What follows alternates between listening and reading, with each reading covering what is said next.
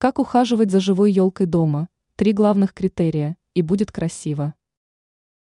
Пушистой красавице из леса не нужно создавать тропические условия в домашней обстановке. Если вы приобрели ель в контейнере, то нужно соблюдать три обязательных условия, чтобы лесная красавица радовала вас длительное время. Тем, у кого в доме появилась елка в контейнере, нужно соблюдать три основные правила – полив, влажный воздух и прохлада. Как поливать елку? Наилучший способ полива елки в домашних условиях – поддоны.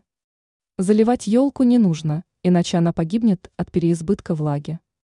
Используйте воду комнатной температуры, которая хорошо отстоялась. Влажный воздух в помещении.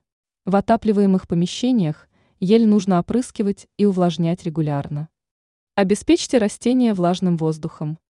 Для этого поставьте возле елки несколько открытых, красивых емкостей с водой.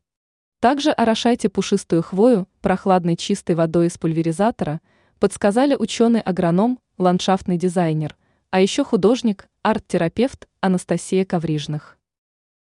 Прохлада в квартире.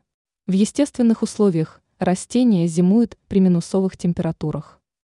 Поэтому в домашней обстановке нужно оградить елку от присутствия вблизи радиаторов и обогревателей.